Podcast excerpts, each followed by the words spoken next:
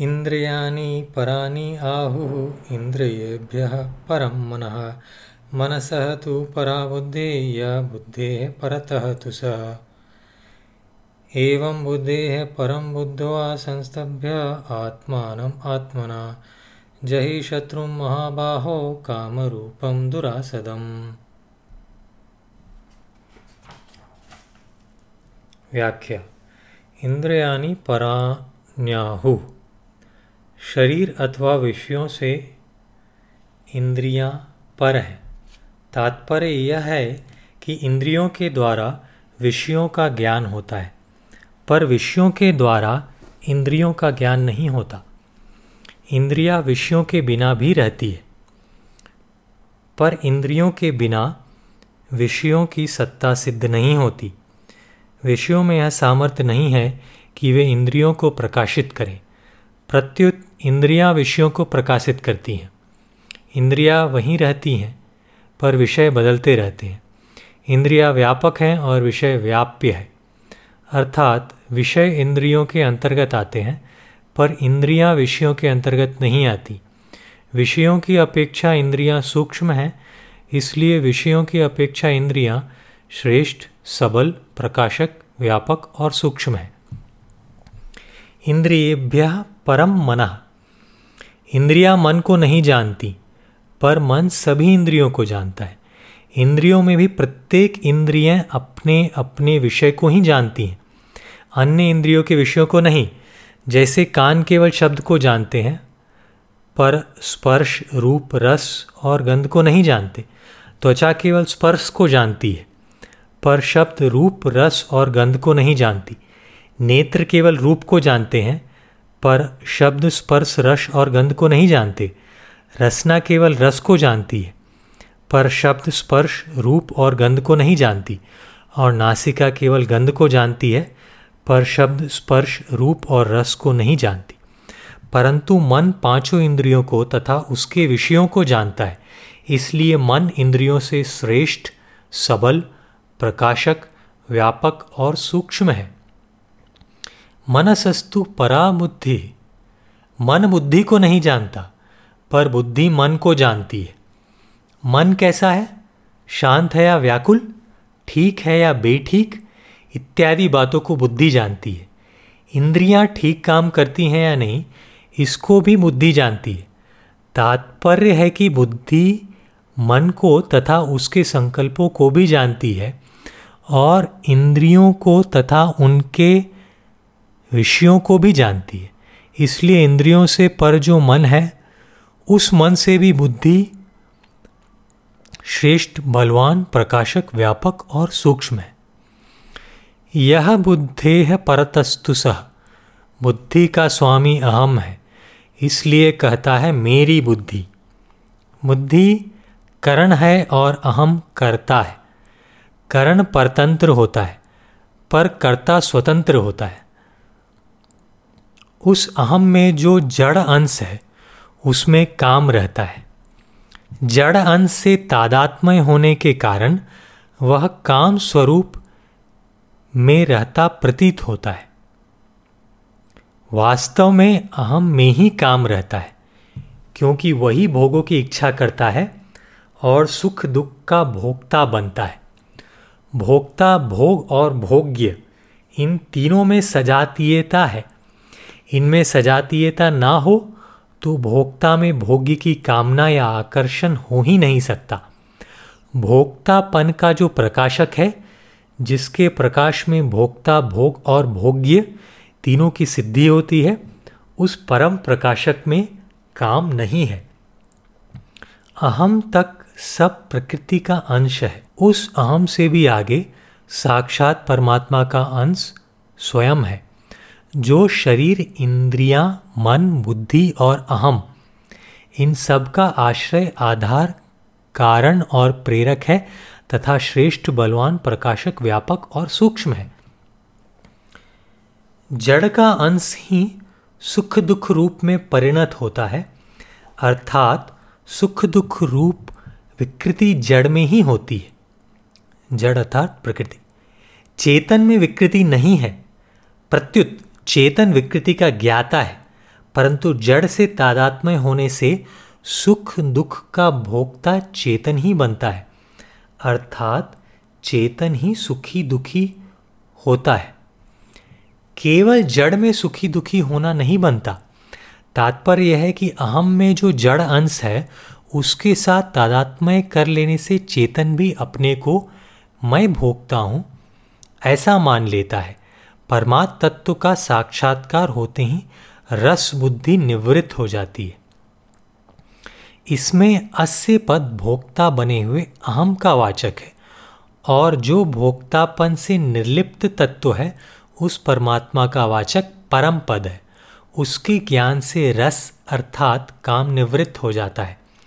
कारण की सुख के लिए ही कामना होती है और स्वरूप सहज सुख राशि है। इसलिए परमात्म तत्व का साक्षात्कार होने से काम, जो कि संयोगजन्य सुख की इच्छा है, सर्वदा और सर्वथा मिट जाती है। मार्मिक बात, स्थूल शरीर विषय है, इंद्रियाँ बहिकरण है, और मन बुद्धि अंतकरण है। स्थूल शरीर से इंद्रियाँ पर हैं, तथा इंद्रियों से बुद्धि पर है। बुद्धि से भी पर अहम है, जो करता है। उस अहम में काम अर्थात लौकिक इच्छा रहती है। अपनी सत्ता अर्थात अपना स्वरूप, चेतन, निर्विकार और सच्चित आनंद स्वरूप है। जब वह जड़, प्रकृतिजन्य शरीर के साथ तादात्म कर लेता है, तब अहम उत्पन्न होता है और स्वरूप कर्ता बन जाता है। इस प्रकार कर्ता में एक जड़ अंश होता है और एक चेतन अंश होता है। जड़ अंश की मुख्यता से संसार की तरफ़ और चेतन अंश की मुख्यता से परमात्मा की तरफ़ आकर्षण होता है। तात्पर्य है कि उसमें जड़ अंश की प्रधानता से लौकिक इच्छाएँ रहती हैं और चेतन अंश की प्रधानता से पारमार्थिक इच्छा रहती है। जड़ अंश मिटने वाला है, इसलिए लौकिक इच्छाएँ मिटने वाली हैं। और चेतन अंश सदा रहने वाला है, इसलिए पारमार्थिक इच्छा पूरी होने वाली है। इसलिए लौकिक इच्छाओं की निवृत्ति और पारमार्थिक इच्छा की पूर्ति होती है। लौकिक इच्छाएँ उत्पन्न हो सकती है, पर टिक नहीं सकती, परंतु पारमार्थिक इच्छा दब सकती है पर मिट नहीं सकती। कारण की लौकिक इच्छाएँ अवास्तविक और पारमार्थिक इच्छा वास्तविक है।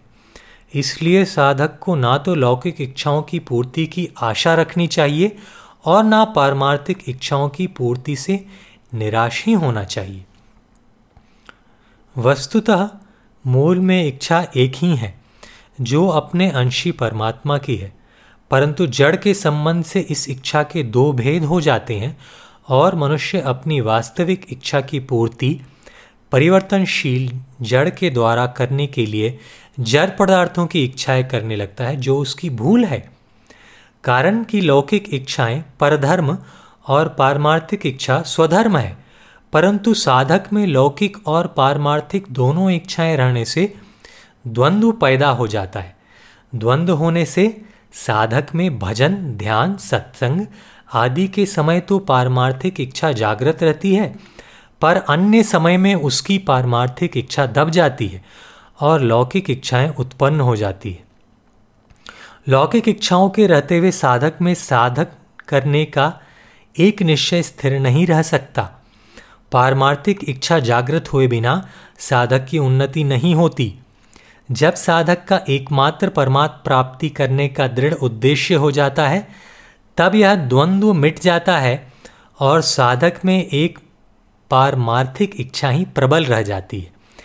एक ही पारमार्थिक इच्छा प्रबल रहने से साधक सुगमता पूर्वक परमात्म प्राप्ति कर लेता है। इसलिए लौकिक और पारमार्थिक इच्छा का द्वंद्व मिटाना साधक के लिए बहुत आवश्यक है। शुद्ध स्वरूप में अपने अंशी परमात्मा की ओर स्वतः एक आकर्षण या रुचि विद्यमान रहती है, जिसको प्रेम कहते हैं। जब वह संसार के साथ अपना संबंध मान लेता है, तब वह प्रेम दब जाता है और काम उत्पन्न हो जाता है। जब तक काम रहता है, तब तक प्रेम जागृत नहीं होता। जब तक प्रेम जागृत नहीं होता, तब तक काम का सर्वथा नाश नहीं होता। जड़ अंश की मुख्यता से जिसमें सांसारिक भोगों की इच्छा रहती है, उसी में चेतन अंश की मुख्यता से परमात्मा की इच्छा भी रहती है। अतः वास्तव में काम का निवास जड़ अंश में ही है, पर वह भी चेतन के संबंध से ही है। चेतन का संबंध छूटते ही काम का नाश हो जाता है। तात्पर्य यह हुआ कि चेतन द्वारा जड़ से संबंध विच्छेद करते ही जड़ चेतन के तादात्म्य रूप अहम का नाश हो जाता है और अहम का नाश होते ही काम भी नष्ट हो जाता है। अहम में जो जड़ अंश है, उसमें काम रहता है। इसकी प्रबल युक्ति यह है कि दृश्य रूप से दिखने वाला संसार, उसे देखने वाली इंद्रियाँ तथा बुद्धि और उसे देखने वाला स्वयं भोक्ता, इन तीनों में जातीय एकता के बिना भोक्ता का भोग्य की ओर आकर्षण हो ही नहीं सकता। कारण कि आकर्षण सजातीय में ही होता है, विजातीय में नहीं, जैसे नेत्रों का रूप के प्रति ही आकर्षण होता है, शब्द के प्रति। यही बात सब इंद्रियों में लागू होती है। बुद्धि का भी समझने के विषय में आकर्षण होता है, शब्द आदि विषयों में नहीं। ऐसे ही स्वयं चेतन की परमात्मा से तात्विक एकता है। इसीलिए स्वयं का परमात्मा की ओर आकर्षण होता है। यह तात्विक एकता जड़ अंश का सर्वथा त्याग करने से, अर्थात जड़ से माने हुए संबंध का सर्वथा विच्छेद करने से ही अनुभव में आती है। अनुभव में आते ही प्रेम जागृत हो जाता है। प्रेम में जड़ता का अंश भी शेष नहीं रहता, अर्थात जड़ता का अत्यंत अभाव हो जाता है। प्रकृति के कार्य, महातत्व, समष्टि बुद्धि का अत्यंत सूक्ष्म अंश कारण शरीर ही अहम का जड़ अंश है। इस कारण शरीर में ही काम रहता है। कारण शरीर के तादात्म्य से काम स्वयं में दिखता है। तादात्म्य मिटने पर जिसमें काम का लेश भी नहीं है ऐसे अपने शुद्ध स्वरूप का अनुभव हो जाता है। स्वरूप का अनुभव हो जाने पर काम सर्वथा निवृत्त हो जाता है। एवं बुद्धेह परम बुद्धवा। पहले शरीर से पर इंद्रियाँ, इंद्रियों से पर मन मन से पर बुद्धि और बुद्धि से पर काम को बताया गया। अब उपर्युक्त पदों में बुद्धि से पर काम को जानने के लिए कहने का अभिप्राय यह है कि यह काम अहम में रहता है। अपने वास्तविक स्वरूप में काम नहीं है। यदि स्वरूप में काम होता तो कभी मिटता नहीं। नाशवान जड़ के साथ तादात्म्य कर लेने से ही काम उत्पन्न होता है। तादात्म्य में भी काम रहता तो जड़ में ही है, पर दिखता है स्वरूप में। इसलिए बुद्धि से परे रहने वाले इस काम को जानकर उसका नाश कर देना चाहिए। संसतभ्यात्मान मात्मना। बुद्धि से परे अहम में रहने वाले काम को मारने का उपाय है। अपने द्वारा अपने आप को वश में करना अर्थात अपना संबंध केवल अपने शुद्ध स्वरूप के साथ अथवा अपने अंश ही भगवान के साथ रखना, जो वास्तव में है। स्वरूप साक्षात परमात्मा का अंश है। और शरीर इंद्रिया मन बुद्धि संसार के अंश हैं। जब स्वरूप अपने अंशी परमात्मा से विमुख होकर प्रकृति के सम्मुख हो जाता है, तब उसमें कामनाएँ उत्पन्न हो जाती है। कामनाएँ अभाव से उत्पन्न होती हैं और अभाव संसार के संबंध से उत्पन्न होता है, क्योंकि संसार अभाव रूप ही है। संसार से संबंध विच्छेद होते ही कामनाओं का नाश हो जाता है क्योंकि स्वरूप में अभाव नहीं है। परमात्मा से विमुख होकर संसार से अपना संबंध मानने पर भी जीव की वास्तविक इच्छा अपने अंशी परमात्मा को प्राप्त करने की ही होती है। मैं सदा जीता रहूँ, मैं सब कुछ जान जाऊँ, मैं सदा के लिए सुखी हो जाऊँ। इस रूप में वह वास्तव में सचित आनंद स्वरूप परमात्मा की ही इच्छा करता है। पर संसार से संबंध मानने के कारण वह भूल से इन इच्छाओं को संसार से ही पूरा करना चाहता है। यही काम है। इस काम की पूर्ति वो कभी हो ही नहीं सकती। इसलिए इस काम का नाश तो करना ही पड़ेगा। जिसने संसार से अपना संबंध जोड़ा है, वही उसे तोड़ भी सकता है। इसलिए भगवान ने अपने द्वारा ही संसार से अपना संबंध विच्छेद करके काम को मारने की आज्ञा दी है। अपने द्वारा ही अपने आप को वश में करने में कोई अभ्यास नहीं है, क्योंकि अभ्यास संसार अर्थात शरीर, इंद्रिया, मन और बुद्धि की सहायता से ही होती है। इसलिए अभ्यास में संसार के संबंध की सहायता लेनी पड़ती है। वास्तव में अपने स्वरूप में स्थित अथवा परमात्मा की प्राप्ति संसार की सहायता से नहीं होती, प्रत्युत संसार के त्याग से अपने आप होती है। मार्मिक बात, जब चेतन अपना संबंध जड़ के साथ मान लेता है, तब उसमें संसार भोग की भी इच्छा होती है और परमात्मा की भी। जड़ से संबंध मानने पर जीव से यही भूल होती है कि वह सच्चित आनंद स्वरूप परमात्मा की इच्छा अभिलाषा को संसार से ही पूरा करने के लिए सांसारिक पदार्थों की इच्छा करने लगता है। परिणाम स्वरूप उसकी ये दोनों ही इच्छाएँ कभी मिटती नहीं।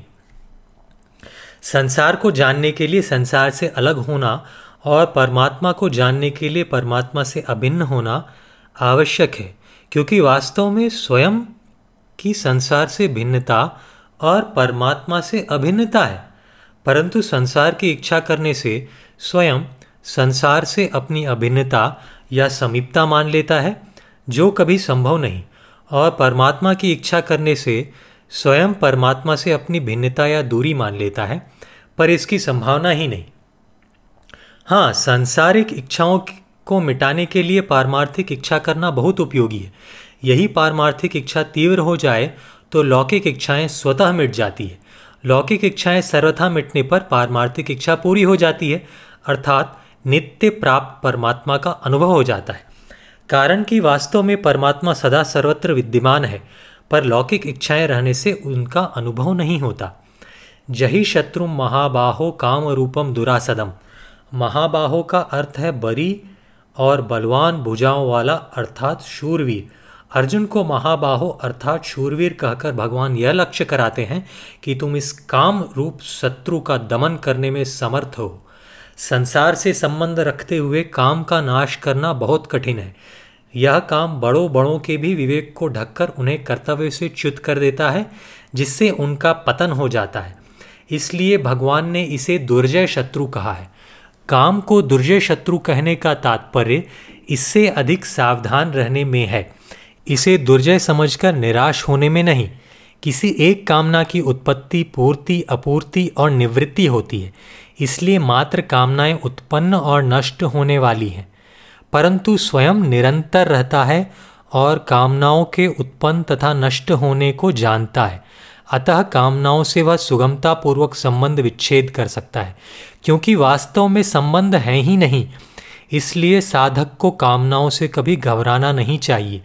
यदि साधक का अपने कल्याण का पक्का उद्देश्य है तो वह काम को सुगमतापूर्वक मार सकता है।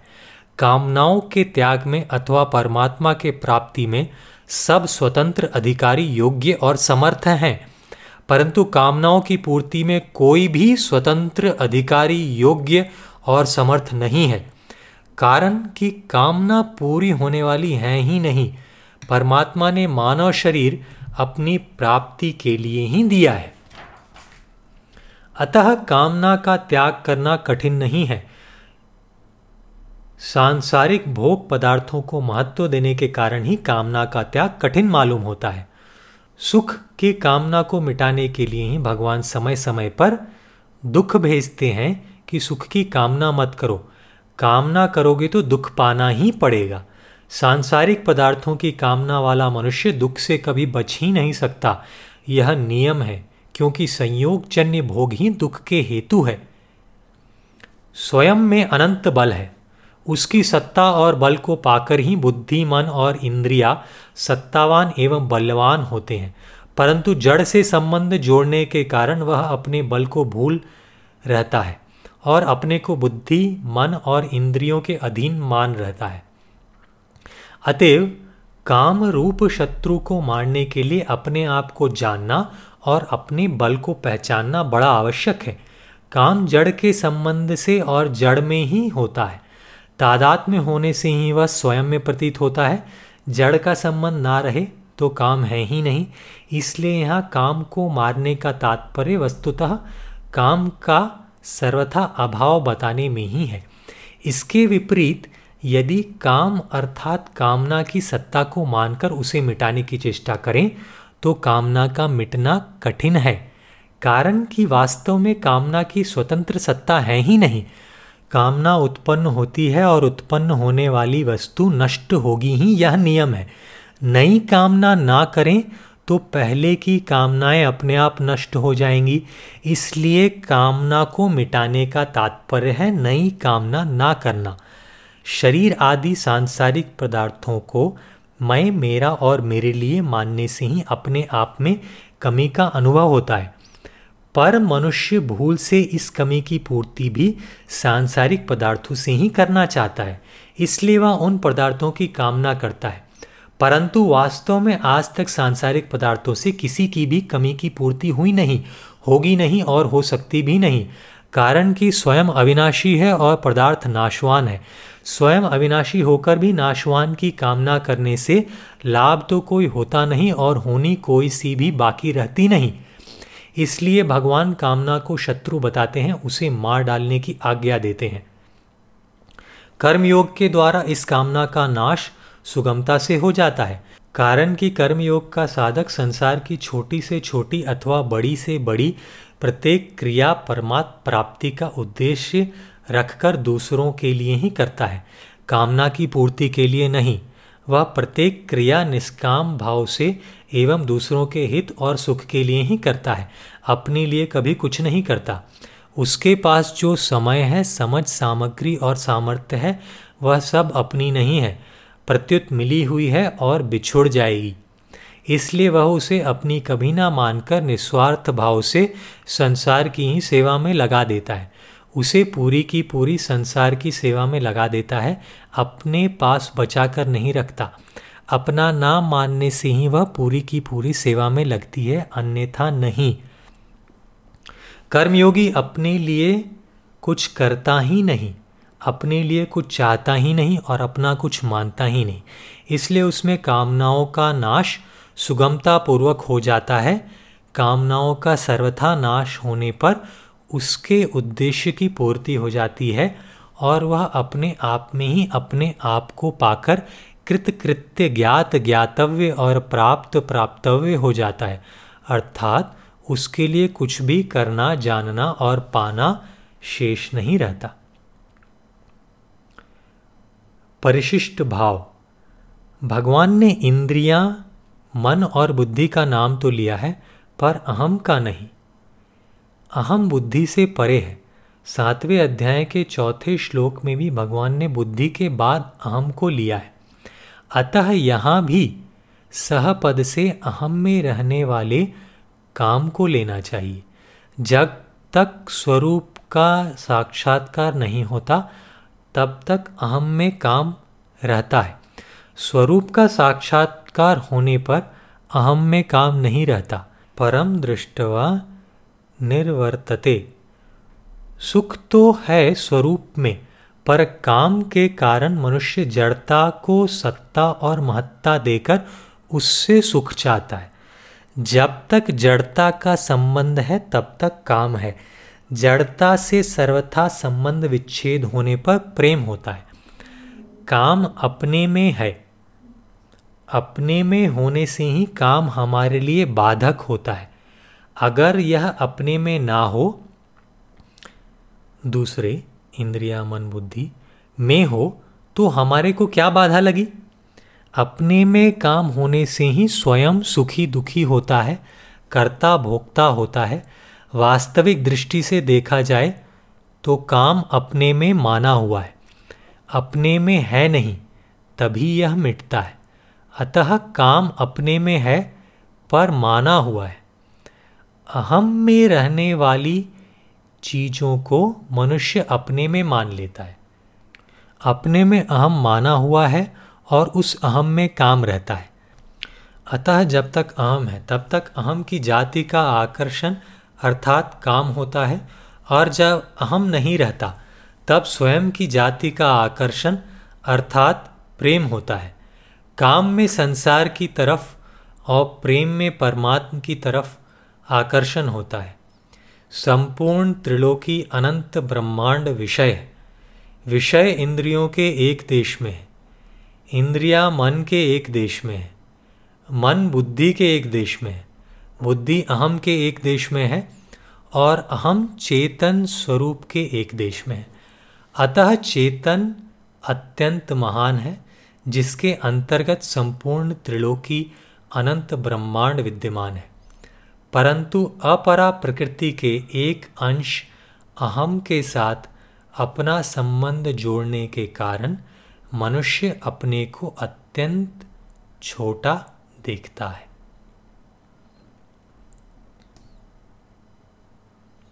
ओम तत्सदिति। श्रीमद्भगवद्गीतासु उपनिषत्सु ब्रह्म विद्यायां योगशास्त्रे श्रीकृष्णार्जुनसंवादे कर्मयोगो नाम तृतीयोऽध्यायः